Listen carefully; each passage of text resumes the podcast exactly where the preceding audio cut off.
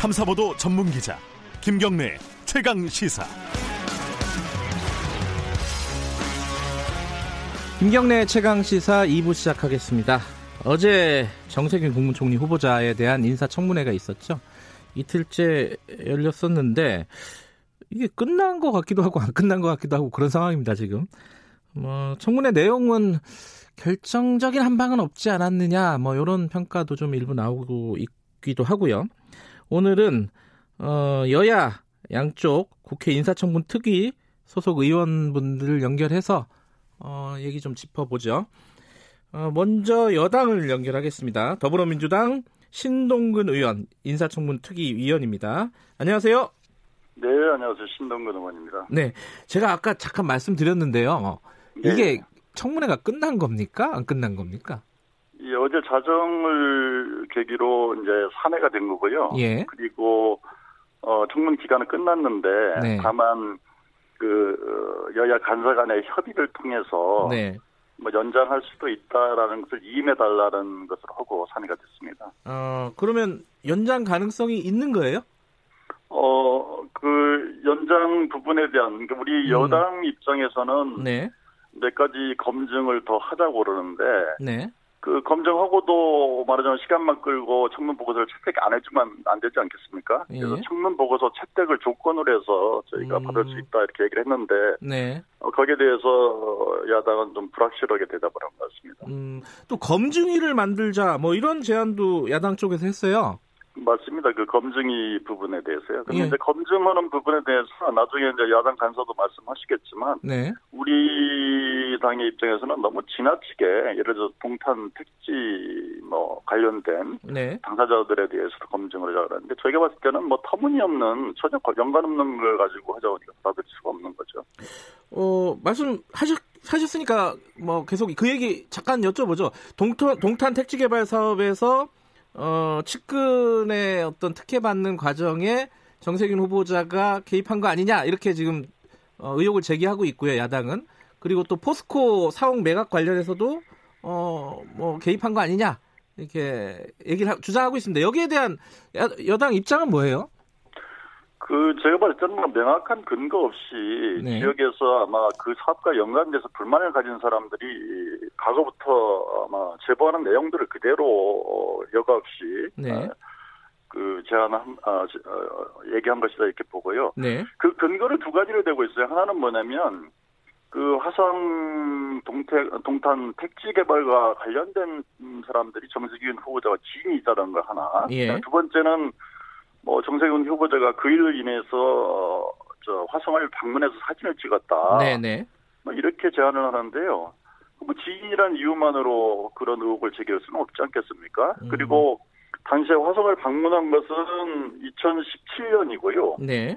그 택지 관련된 부분에 불화가 됐던 그 사업 사건은 15년이거든요. 그러니까 2년이라는 시차가 있는 거고요. 네. 그리고 또 방문한 것도 실질적으로 동탄 택지가 아니고 그 매향에 있는 그 어린이 야구장인 드림파크를 방문한 것입니다. 그러니까 전혀 관련은 없는 데를 방문했고 그리고 또 후보자가 조감도를 놓고 브리핑을 받는다는데 실질적으로 내용을 보니까 그때 지역 신문 언론을 봐도 그냥 나오거든요. 네. 그게 아니고 매향리 그 미군 폭격장이 있지 않습니까? 네. 거기에 대한 피해 지역에 대해서 좀 국비 지원이라든지 예. 이런 사업 지원을 해달라는 그런 지역에 대한 민원이었지 특혜성 민원은 아니었습니다. 알겠습니다. 관련된 내용은 야당 좀 이따 연결하면은 제가 여쭤보도록 하고요. 자, 그러면은 전반적으로 이번 청문회 인사청문회를 평가하신다면요, 여당 입장에서? 아까 진행자께서도 말씀하신 네. 언론에도 결정기간 한 방은 없었다 이런 얘기 하지 않습니까? 그런 보도들이 꽤 있었습니다. 예, 이틀에 걸쳐서 밤늦게까지 검증을 집중적으로 했습니다만은. 네.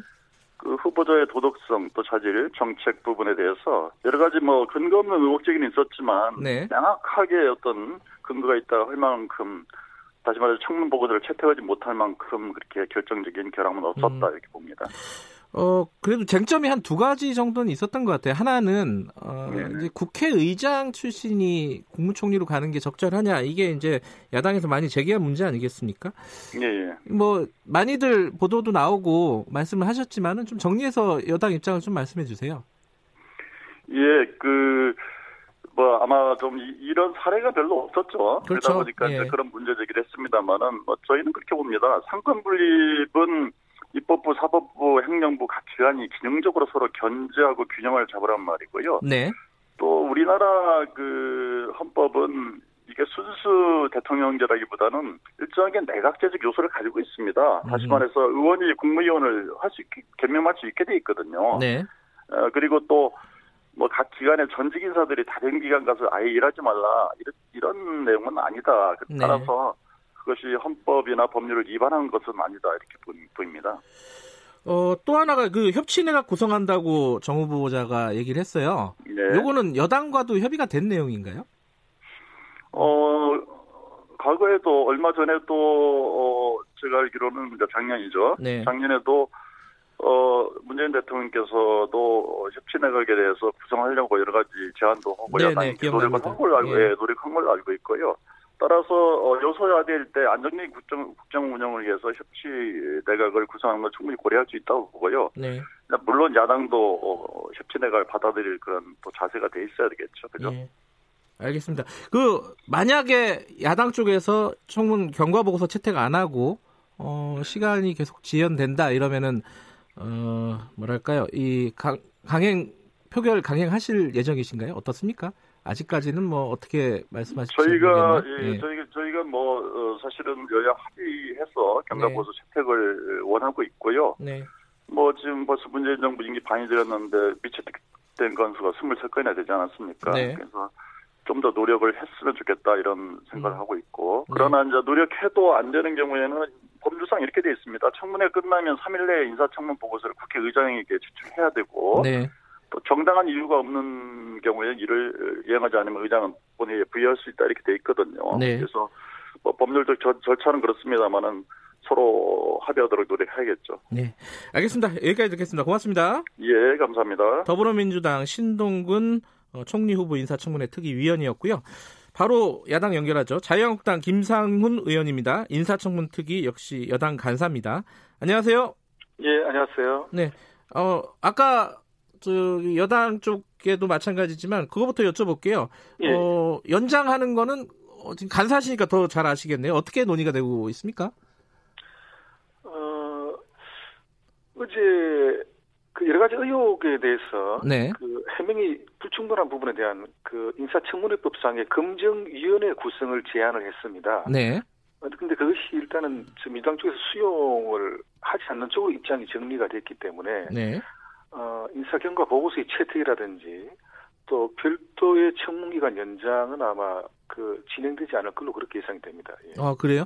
아니 표결하는 걸 조건으로 청문 보고서 채택하는 조건으로 하면은 연장을 받을 수 있다라는 입장이었던 것 같은데 여당은 어떻습니까? 야당은? 청문회를 한 금요일 오전 정도 진행을 하고 경과보고 채택을 요구를 했습니다만은 네. 한국당 입장은 지금 현재 해소되지 않은 그 의혹에 대해서 검증위원회 구성을 통해서 보다 명확한 의혹 해소가 필요하다는 요구를 했습니다. 그래서 그게 선제적으로 받아들이시지 않았기 때문에 네. 청문 기간 연장이라든지 그런 부분은 현재로서는 논의하기가 어려운 상황이다. 그래요. 그러면 보고서 채택도 안 되고, 연장도 안 되고, 이 상황에서 그냥 표결로 가는 그런 방법밖에 없는 건가요, 그러면은? 예, 그것은 본회의 의사 진행을 하는 의장의 몫이라고 판단이 됩니다. 네. 자, 아까 말씀하신 의혹들, 예. 간단하게나마 좀 한두 가지 짚어보죠. 일단, 화성 동탄 택지 개발. 이게 지금 아까 여당 쪽 말씀 들으셨죠? 그래요. 이게 지인에 불과한 건데 신장용 전 민주당 의원 같은 경우도 그렇고 어떤 네. 특혜에 개입했다 이런 근거가 없지 않느냐 이게 이제 여당의 주장이잖아요. 어제 화성 시의회 시의원 한 분이 성명서를 발표를 했어요. 예. 이제 그 내용이 동탄 택지 개발 사업 비리가 네. 정치인, 공무원, 공공기관, 사업자가 결탁한 대규모 개발 사업 비리다라고 이제 발표를 했는데 네. 그 과정에 이 택지 개발 사업의 경험이 전무한 정치인 출신 사업자가 네.